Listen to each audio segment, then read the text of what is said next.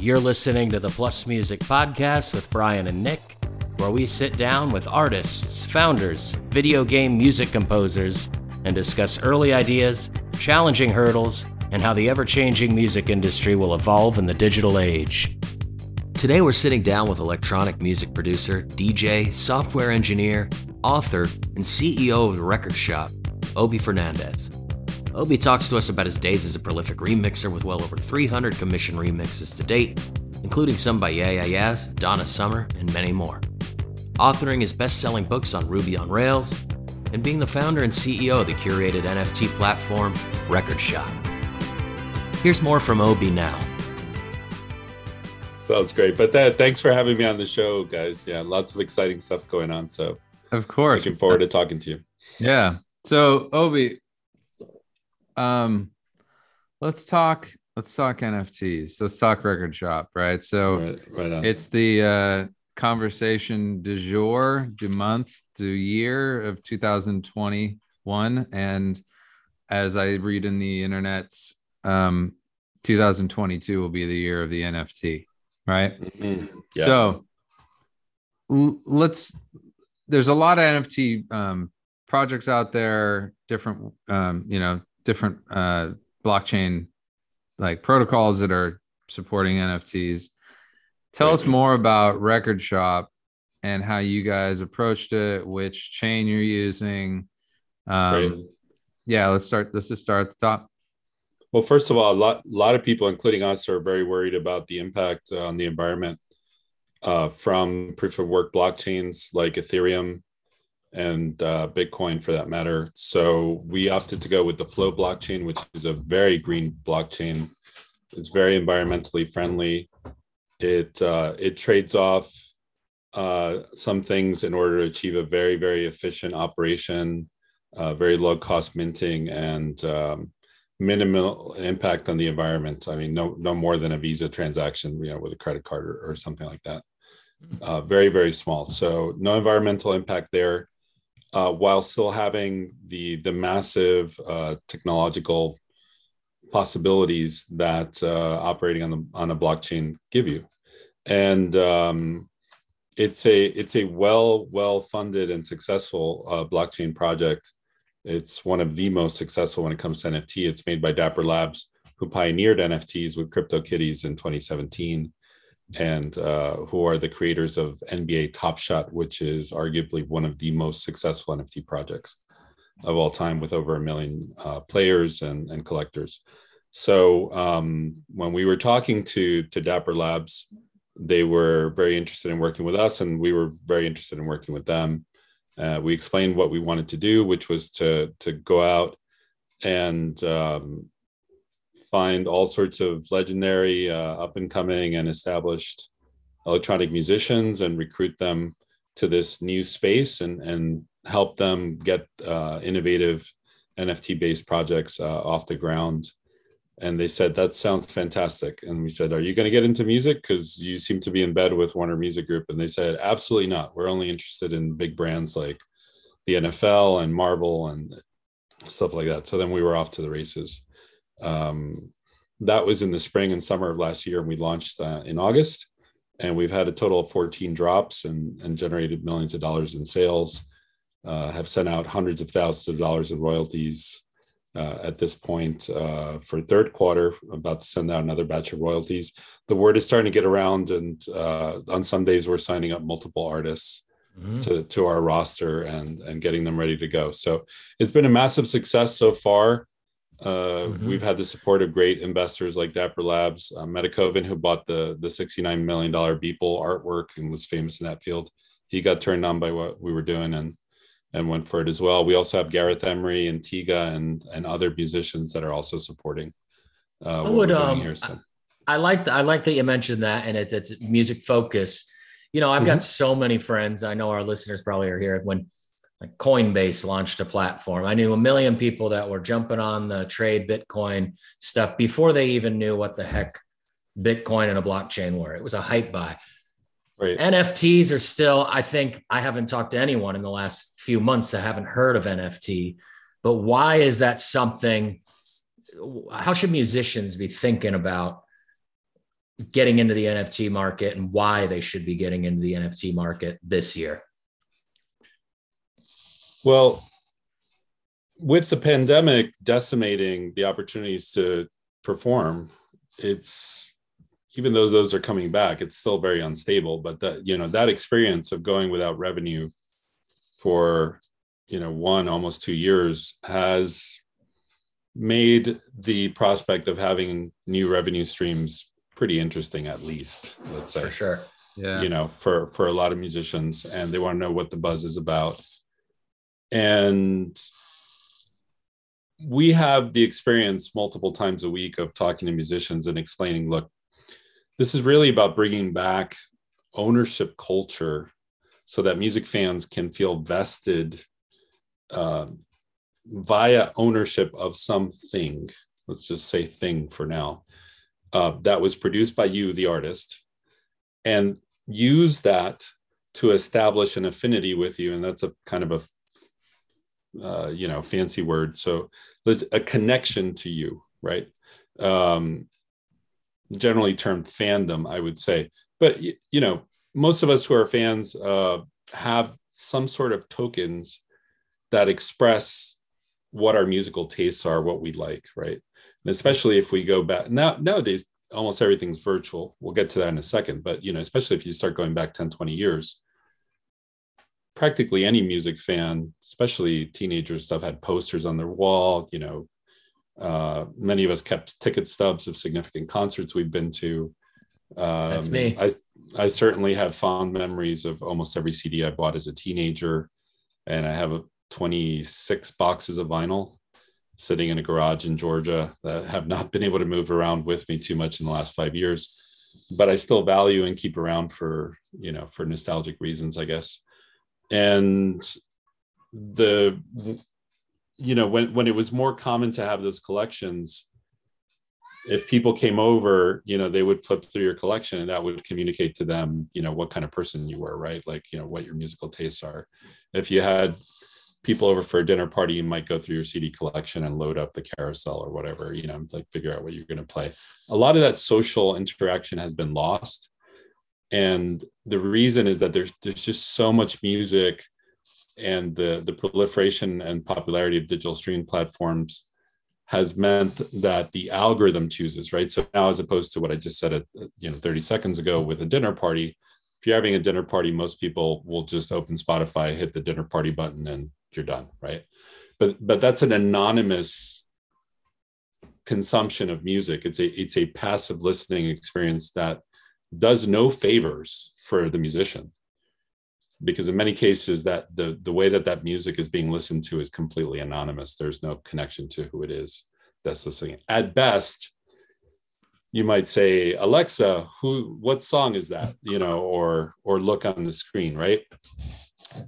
So arguably i would say very compellingly arguably the genie's out, out of the bottle, the train has left the station, whatever metaphor you want to choose, Fat Lady has sung. But, you know, the value of music for passive consumers is is probably never going to come back. Like people are used to just paying a flat fee and having music, you know, mm-hmm. maestro, please. Yeah. So, given that reality that we have to deal with as musicians, the question then becomes, you know, how can we create new interesting, fun, authentic. That's a very important one. Revenue streams that are not exploitative, that are not uh, subject to huge chunks taken out of them by platforms and and you know labels and intermediaries and and that's where it gets pretty interesting with the nfts in the blockchain world it gives you the opportunity to co- connect with your fan base in a way that really hasn't been possible before you know it, and mm-hmm. we can totally get into that yeah, yeah. Sure you have questions i i do so i'm gonna preface this by saying that i think i think the nft thing i i agree with everything you just said i want to maybe do some some devil's advocate stuff right like mm-hmm. i think like generally the music business as a as an industry hasn't right. treated musicians all that well but at the same time we all know musicians we are i think everybody on this call is and we all know that, that the business isn't the strong point, right? For these creatives. So the right. two things kind of had to come together for there to be an industry, right?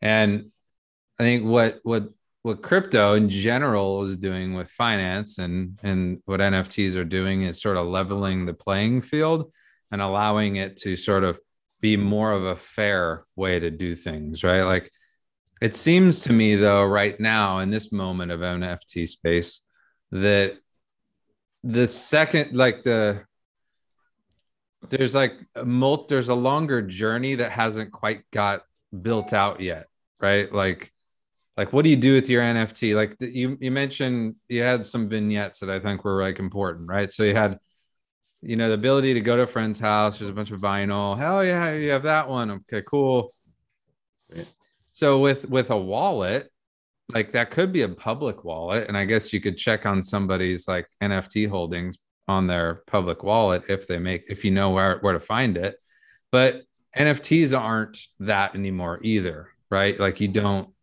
get to have that sort of shared experience in the real world. I think NFTs are really interesting from so many different um, angles, but it's not going back that way either. Just like to your point, like genie's out of the bottle, well, going back. Up, up, upcoming generations. You, I'll put it this way: I've stopped saying in real world. I say in physical world now, and the the the reason I've made that mental shift is because, especially to younger generations, the life that they live on Minecraft, you know, if you got a little kid, uh, or that they live on online, uh, mm-hmm. you know, and every every everything from Twitter and Reddit to Fortnite and you know other kinds of platforms, that's very real to them, and they're willing to spend money on it. And yeah, it's just know. a shift in reality, right? Like it, it's a it, shift in experiences. So some of these some of these future realities are dystopian. Frankly, I want to get that out of the way, right?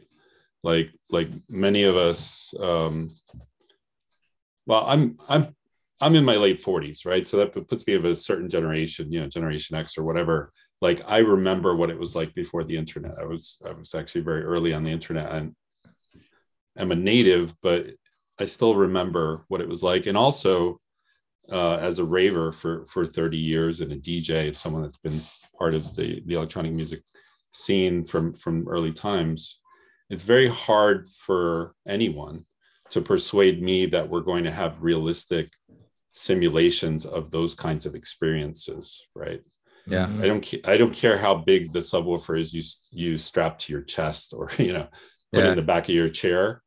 Um, or how high fidelity the the goggles you're you're wearing are right that that's not going to replace the concert experience the festival experience anytime soon. Maybe someday we'll have you know matrix style jacks in the back of our head. Let's um, hope like not. said, uh, well yeah. some like i said before i'm not advocating for that. In fact some of that shit sounds and sorry i cursed but but you know some of that stuff sounds really dystopian to me. But the um I, I think you still have to realize that I'm speaking to musicians listening that the ground is shifting underneath our feet. So if we stay rooted in the the older paradigms of you know live is is the best uh, you know experience and the you know or the most legitimate experience things like that then these opportunities are are passing us by right? And you it doesn't have to be an either or sort of thing. I see it as a complement right? Like when we uh, go out and recruit artists to to join record shop what we say is like look this this is a good enhancement to your brand. This is a good enhancement to your fan experience for those of your fans that want it. And obviously right now we're in a very early adopter stage. There's relatively few fans that know that they want it. But once the fans get involved uh, they feel very vested. And the, re- the reason that they feel vested is actually tricky to talk about in a way that doesn't feel weird. Um, many music fans get uncomfortable with capitalistic, you know, type things and and uh, financialization and and you know topics that feel like selling out or you know not being true to the art. But I'll tell you this much: I had I had a a girl uh, that she she's actually our bookkeeper, but she participated in the first drop that we did. And she wrote me a, a little chat message after she opened the first drop that we did. And she said, Oh my God, this felt like when I was a teenager opening up a CD. I went through the liner notes and I listened to every single track. So she said she spent about 45 minutes on that pack listening to everything that was inside of it. And she remembered what it was like. And I asked her why. She said, Well, it's like this cool thing that I bought that's valuable. It's like spent money on it, right? And and something that maybe some of us forget, you know, those of us that are music fans who, who still spend money on live events and collectibles and things like that, is that paying for a an album or an EP or something like that has com- has become a completely foreign experience for most people nowadays, right? It, it, the the people who buy vinyl and cassettes and CDs and stuff are in the vast majority. It's a growing niche, but it's still very very small, right? Um, but but think about the fact that as humans you know with and, and with human psychology we value what we pay for and conversely we don't value the stuff that we don't pay for right? So there, there's or, this experience or you value what you've earned. And usually you value what you've earned because you that money that you spent on it you earned it typically right so yeah, that's a that's an important dimension of what i'm saying you know like when i was a teenager i i worked after school jobs which gave me some disposable income. And I spent almost all of that small amount of disposable income on vinyl records and CDs, mostly yeah. vinyl records because I was DJing. As a result, even though I was a DJ, uh, you know, the, around age 18, I think I only had maybe 20, 30 CDs, you know. So I valued them because they were expensive. you know, they were like $15, so, you know, for a CD. That's a that's a large amount of my net worth as a teenager, right? Mm-hmm. Totally. Let me ask you a question because I want to, I want to, I want to drill in here. I want to, I want to take uh-huh. your your jumping off point and talk about uh, ownership and value and what the artists are giving away too in that process, right? Because it's slightly different back in the back in those times. You would sell your CDs, right?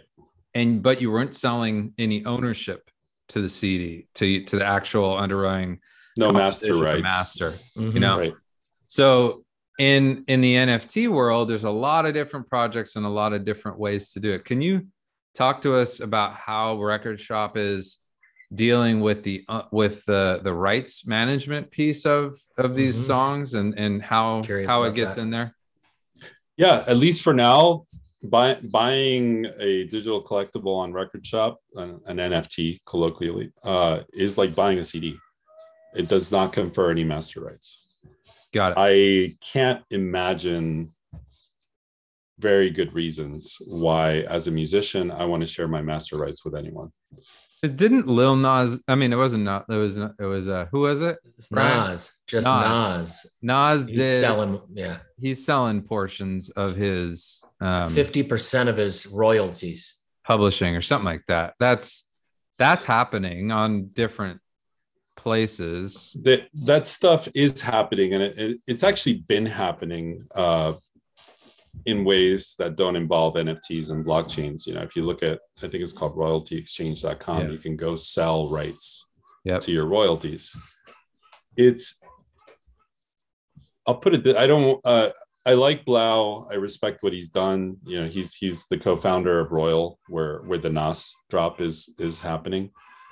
I so I don't want to throw shade on them too much. Uh, I but you know personally, I find it difficult to believe that anyone would make any money on that drop, right? Mm-hmm. Like it's a it's a song that's been released already. It's unclear whether they intend to distribute existing royalties. The answer is probably no. Uh, the at the top tier of participation in that drop, um, you get like 1.5% of the royalties. And when you do the math, it's very, very hard to see how it works out. Especially yeah. that song's got to be like a hit, which it's not, right?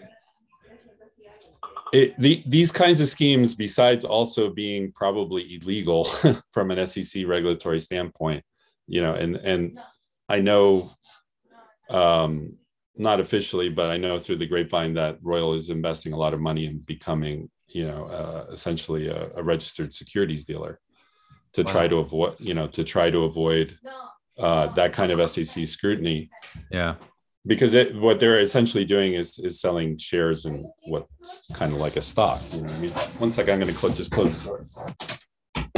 Yeah. So so so we haven't, you know, we we haven't gone down that road at Record Shop very much on purpose. Like, you know, especially if you're talking about royalty streams from digital streaming platforms that are pathetic anyway. Yeah. You know, like why would you want to share those? Like they're already low enough. You know what I mean? And if yeah. you start if you start going down the road of saying that the reason you want to share your royalties is so that people promote your your music uh i just think that's a dead end you know mm. like i don't i i want my fans promoting my work because they like my work not because they want they that's like they're they betting they're on make horse. money on it yeah they're not betting on yeah. a horse so I mean, to pe- to people who say i want you know i want people to be able to invest in my in my music you know, or my upcoming album, I say, wait till people start shorting your upcoming album. How are you going to feel about that? Oh yeah, because that sure. will that will happen. Yeah, the opposite will go right. It's the opposite. Yeah. Uh, so this is su- it's super interesting and it's so new. And I'm going to ask you like really really basic question just for the folks that are trying to get their heads around what NFTs are still cool.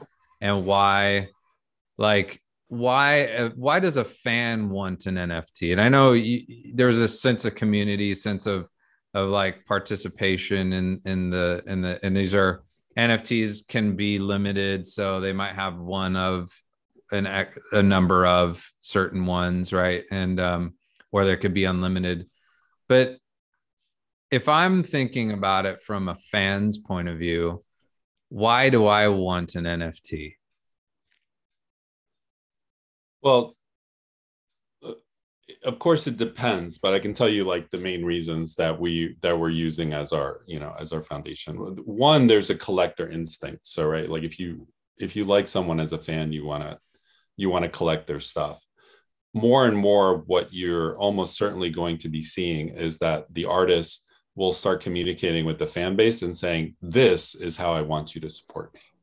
Right? Like this is equivalent to buying a vinyl or a concert experience or something like that mm-hmm. or it might come attached to a concert ticket or you know buying a buying merch and whatnot um, increasingly you'll see artists saying this is my virtual merch you know which which actually makes it more accessible to fans all around the world because it's easier to buy a virtual t-shirt for your avatar than it is to get a a t-shirt uh, mailed to for instance, Chile, where I'm actually living right now, you know, uh, borders and customs are a thing, right? and international logistics aren't cheap either, right?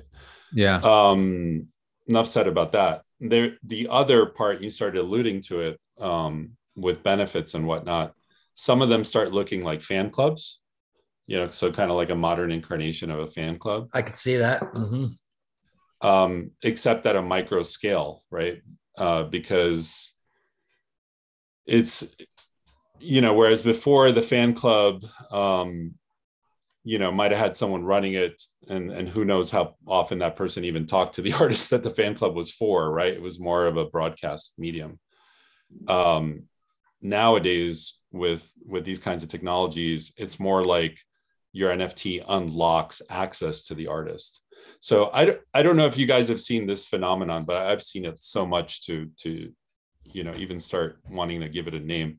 But like I've I've been many many times at events and like sitting and talking to someone and they go, you know, I went on vacation with so and so, you know, and they named some famous DJ or artist or something like that.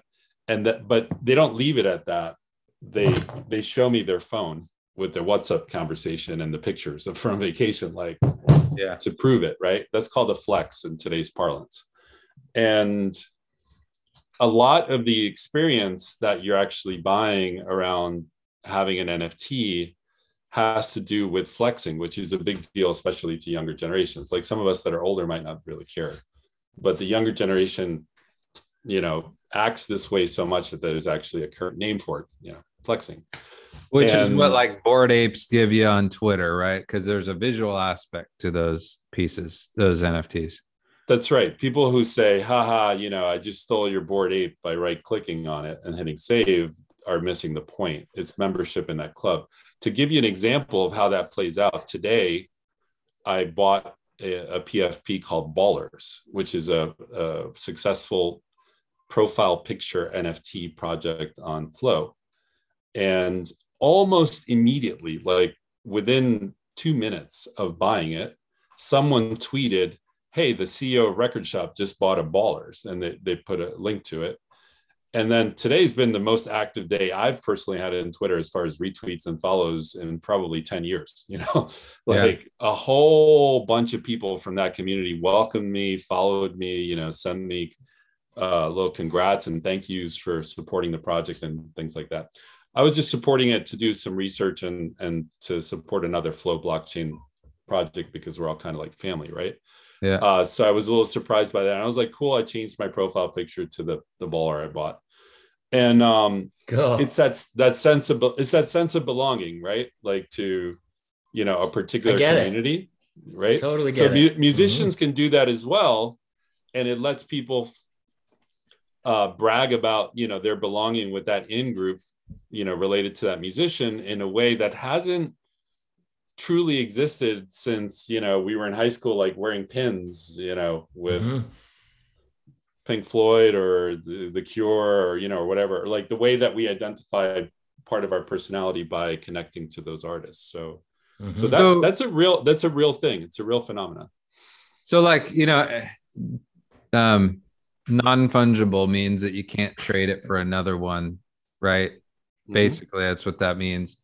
And so you've got coins and then you've got NFTs, and it's kind of like two different things going on. But what are there's a bunch of other stuff going on. What besides your project, what what do you like out there? It sounds like you like to support other projects and and know what's happening um, in this place. But like, what what other music based and um, you know doesn't have to even be an NFT, but like just a crypto or block blockchain based project right now are you keeping your eye on that you think's interesting?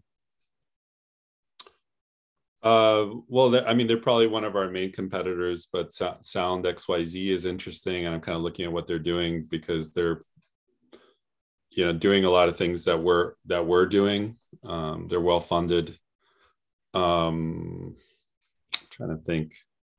In the music space, there's a lot of like highly curated little projects Mm-hmm. Um, I'm thinking about like um, catalog and stuff like that, you know, and that's those are kind of interesting, but not because they're on such a small scale. Like I purposely took a top down approach when I started Record Shop. So we went out and started signing the biggest artists we could connect with, you know, through our network. Yeah.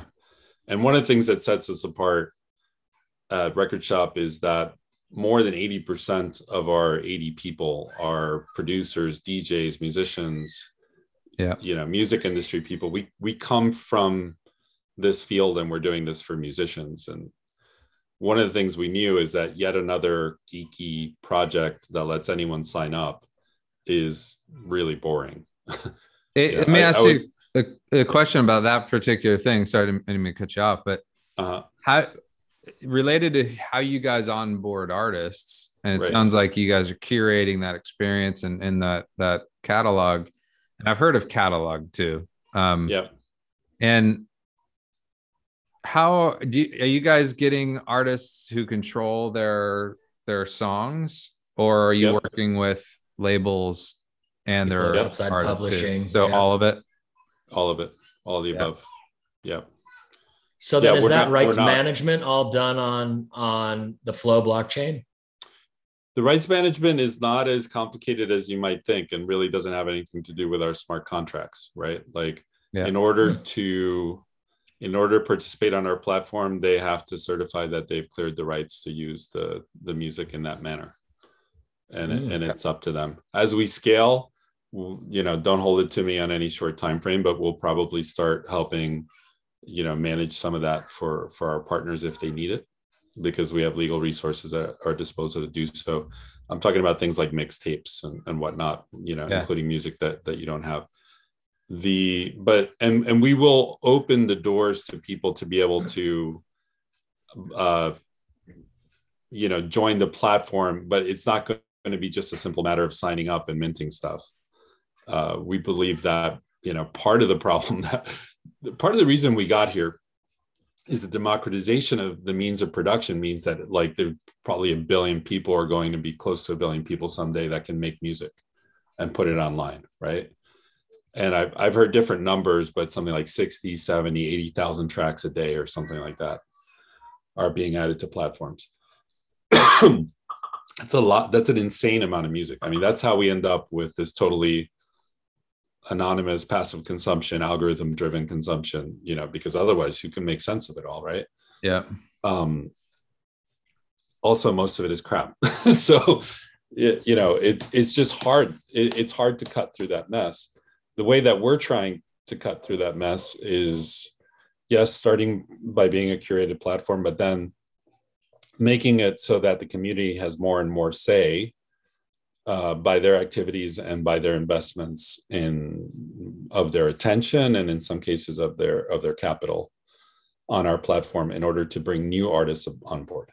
Mm-hmm. So essentially, we're subsidizing the costs of bringing new artists on board to Record Shop right now fully, right? And in fact, if any of you are listening out there and you're doing electronic music and you want um, you know, to bring your music, definitely get in touch with me. Uh, and one of the reasons that you want to do that is because if we do accept you, we give you practically all the work on a silver platter, right?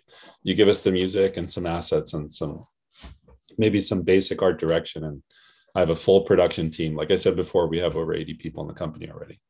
So we'll do a lot of the work for you. But over time, the you know the the artists or the label the record labels will have to do more and more of that work and in order to prove themselves to actually be on the platform they'll have to get fan support you know to actually mint their collectibles uh, on the platform it won't be just a simple matter of uh, op- opening the door to everyone and then letting it you know sort sort itself out by algorithms or whatever. I was part of another project uh, that called Choon. It went out of business and rebranded, and it's called something else now but that was one that started as kind of like a SoundCloud competitor, except on the blockchain. Mm. And almost all the available resources were spent combating people causing trouble of different, you know, uploading copyrighted material, uploading, you know, 50 minute long silence, you know, like uh, yeah. gaming the heck out of the system by setting up like the bots to listen. Stuff, yeah. Yeah. Yeah. You know, st- stuff like that. And it, it based on that kind of baggage that I came to the project with, I said, no, no, no, no we're not going to start this way. We're going to start yeah. by looking for, you know, legitimate artists, artists with a following and, and with a good amount of back catalog. And, and, and given the trend, you know, the listening trends, back catalog is a big deal as well. And I do think that in the future, um, you'll see projects that start tapping into back catalog as opposed to just new music and new releases yeah. Because um, I I think there's a I think there's kind of an intrinsic human desire that could be captured for people wanting to own certain songs that mean a lot to them, right? Maybe the song you had your first kiss to, um, wedding, you know, other experiences, stuff, you know, stuff like that. Mm-hmm. Um, so, so there, there's lots of things like that that are not even you know being experimented quite yet or you know that i've heard of but that are certainly going to be coming down the line so the question about why to get involved now is that if you get involved now it you know it does present a lot more op- opportunities for uh, discovery by new fans uh, organic press coverage you know mm-hmm. that you have to pay for uh, being viewed as a pioneer, you know, that, that kind of thing. It's like being, it's like getting involved in the internet or e-commerce in the 90s, you know, like, yeah, like this is clearly going to be a huge phenomenon uh, in one way or another. So why not? How does, um, how does the fans interact with an NFT? I know it's a basic question, but like, I'm a, I I go and I, I participate in a drop and I get I get my NFT. It's in my wallet. What do I do with it? So, and on Record Shop, if you have a certain, like if you complete a set, because most of the collectibles we saw are sets, they're not individual uh, NFTs. So let's say you complete a set that often leads to increased access to the artist like it'll unlock a chat room on our discord. Mm-hmm. uh, and some some of our busiest artists like the disco fries have very uh, devoted fan followings who will buy everything that they drop and uh, you know jump through hoops to to do things. Um, some of them got access to their new year's eve party. Uh, they've sent merch out to people that hold their cards and things like that. They yeah this airdrop phenomenon um, some of them will use their favorite uh, record shop collectibles as profile pictures. Yeah, we see it all the time. They'll set their profile picture on Discord or Twitter to to their favorite NFT, you know, from record shop. That's one of the dominant use cases for NFTs overall. So that you know, that flexing, the, the outward the, flex, the, the whole flexing thing. We do a lot of challenges and interactive kind of um, engagements, sometimes involving the artist. Like we did a Todd Terry uh, engagement. He's a famous uh, New York house DJ, one of the originators of New York House from back in the day. And uh, he's still actively DJing, and he airdropped a bootleg uh, remix of a Childish Gambino track uh, to his fans that had collected the cards. We've we've also done some pretty big prizes already.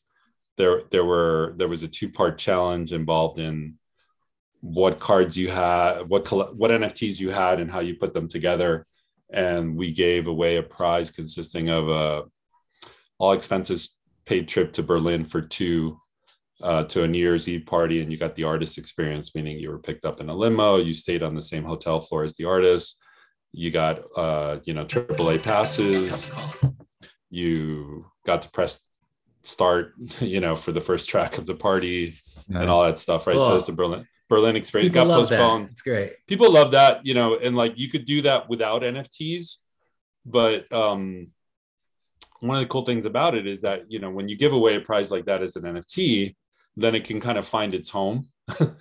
uh, you know, because it's it's a tradable good, right? Like you you so can win the prize the and go that did this kind of thing, right? Is it's not even after the fact, even before the fact. Right now, like there's uh, someone won a tour manager experience on Record Shop recently, and it's to go to a party in Amsterdam. And I, I think they're a school teacher in Kansas or something, and they can't take the time off, so they're trying to they're currently trying to sell that sell NFT. The they're trying nice. to sell that experience for like five or six thousand dollars or something like that.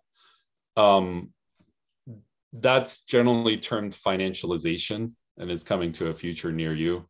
It's like basically yeah. everything is turning into a tradable good you know mm-hmm. that that you can move around i also i also it seems like too i mean look nft they, they come with a hash right it's unique so mm-hmm. you, you can see a world where you know as these different sort of immersive experiences get built out whether it's Epic's like um the uh you know fortnite creative area or you've got like different metaverse stuff that'll get built out those those music NFTs will be able to come oh, unlock different areas, or you'll be able to welcome people in to those areas, and you can only get in with your NFTs. You know, so there'll be an access only type thing. Seems like it's but, all. It's also it, there's another thing, and and hopefully this blows your mind or the minds of you know some of the listeners. Like as we move into spending more and more time in the metaverse,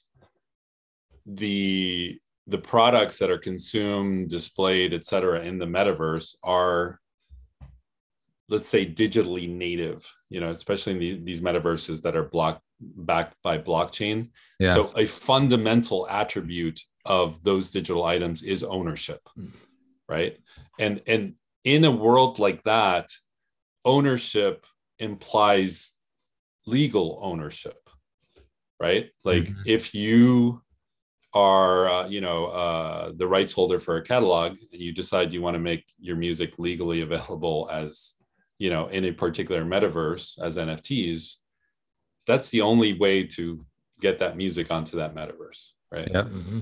totally and I, I i cannot say this with certainty but i assume that piracy will be a lot more difficult in that kind of environment because of for the sure. nature of, of crypto so the mind blowing part is what happens if fans as opposed to spending uh, let's put this in the context of raves or parties or whatever spending most of their enjoyment of music time you know in a club that has pioneer equipment that has no drm you know because any music you stick onto a usb you can play on those on those uh, decks right yeah.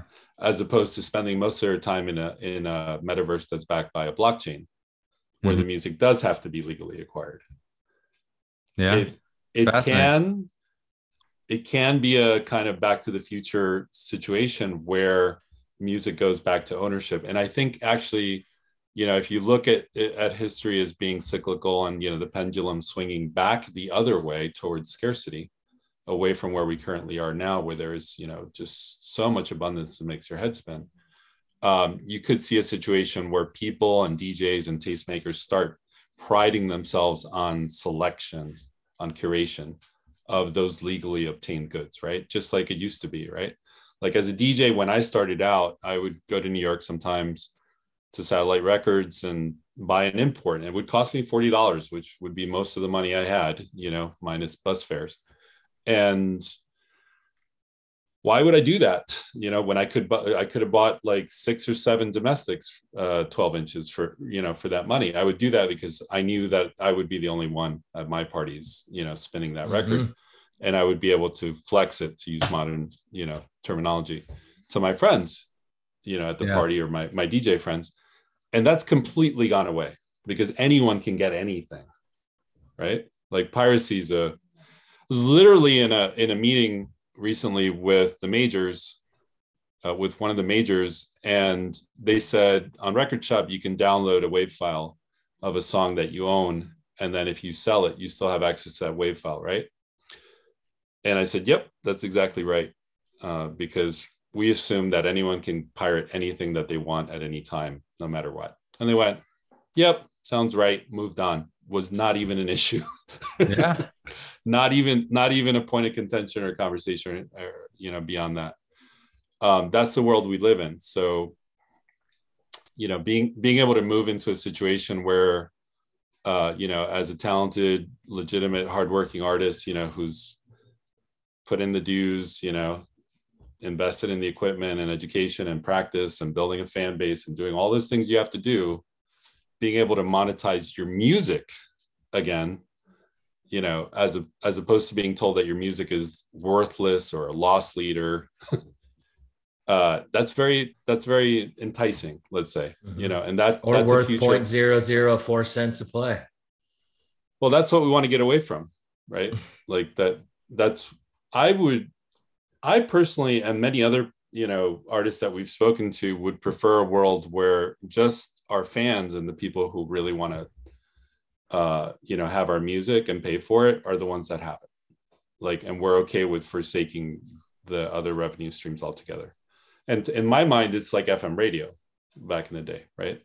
So, like, was did you want FM radio? Did you want airplay? Did you want your music to be streamable? You know, back then, sure, you wanted that exposure, but that wasn't that wasn't your your money, right? That's not where your money came from your money came from sales of merchandise, concert tickets, things like but that. But even so, in even in the radio days, the the payout was better. You know, it was like eight cents per play or something like that. Which you know, hey, again, I, I hear what you're saying. Um, yeah, no, there's so much. Um, there's so much interesting. I think what what what it means to me is that you'll pair these one of a kind experiences with sort of you know one of a kind things or things that you that you had to acquire to pair them together to create a unique experience is worth paying for on maybe both sides you know? Um, but you're when you're on the outs when you're on the outside looking in it's very very common to to say i don't really understand how this could be interesting to consumers you know to to fans without there being some sort of physical or you know uh, experience component to it but to give you an example of how it's different once you go inside, and you know, we we recently did a, an event called Participate to Create with Disco Fries, and Lena uh, Lena Leon, uh, who's an EDM singer, uh, pretty good one, yeah, big following. 250 record shop players paid from $1.50 to $4 to buy a particular NFT that gave them access to be co-producers on a Disco Fries track. And then the Disco Fries had a uh, a Twitch session and they had a private chat room going with those 250 co-producers, quote unquote, let's say. Um, and they worked on a track together for two hours. And while that was going on, there were an additional 900 people watching on Twitch, you know, watching them produce the That's track. Cool. And they, uh, you know, the, those 250 co-producers uh, got to chime in on uh, parts of the arrangement, the lyrics, uh, you know, effects and sound design, uh, and then they named the track together. And the track's getting mastered is going to be put out as a rare uh, NFT on Record Shop. And the payment to the Disco Fries is that they get a bunch of those NFTs to sell to their fans. And the payment to the co producers is that they get one of those uh, NFTs for themselves for their collection. That's yeah, they're the cool. co-producers on. No master rights cool. given up. No need to you know calculate royalty sharing or anything like that. But those fans are super thrilled, right? Mm-hmm. Like they feel like they did something. And please don't anyone misunderstand what I'm saying. I'm not saying that all music should be created this way or that this is the new paradigm or anything like that. I'm just saying that you know the platform like what we built on record shop and you know has gives you the ability to do these kinds of creative things with your fans you know? Yeah. That are that are fun for them and push the envelope of you know what um you know what's possible. I mean li- literally earlier this week we were having discussions about whether you can submit 250 co production credits to the streaming services and things like that you know? That's um, fascinating stuff man. yeah. It's really cool. I well, it sounds like we could do a part two of this because part there's two. there's so much more to talk about.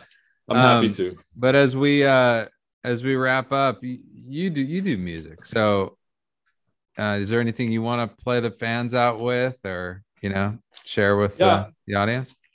Yeah. Yeah, I have a I have a track. It's one of the last tracks that I that I finished um middle last year while while we were in the thick of launching record shop and I, I, have not been able to spend time in the studio since. I have i have an album that's about 50% done uh, which i stopped working on march. But this particular track was just kind of you know hanging out as tracks do and yeah. I decided to finish it for the for the community and it's available exclusively on record shop uh, as a collectible uh, nft called have a nice trip. Uh, it's a little bit of pop psytrance uh, kind of flavor to it so awesome. Uh, I'll, cool. I'll give you I'll give you guys a listen here. It's not available anywhere else, really. Awesome. Can't wait to hear it. Awesome. Obie. Obie. Cool. Thanks for your time, man. Good to meet Great you. Pleasure was ours. Thank thank you so much for the time.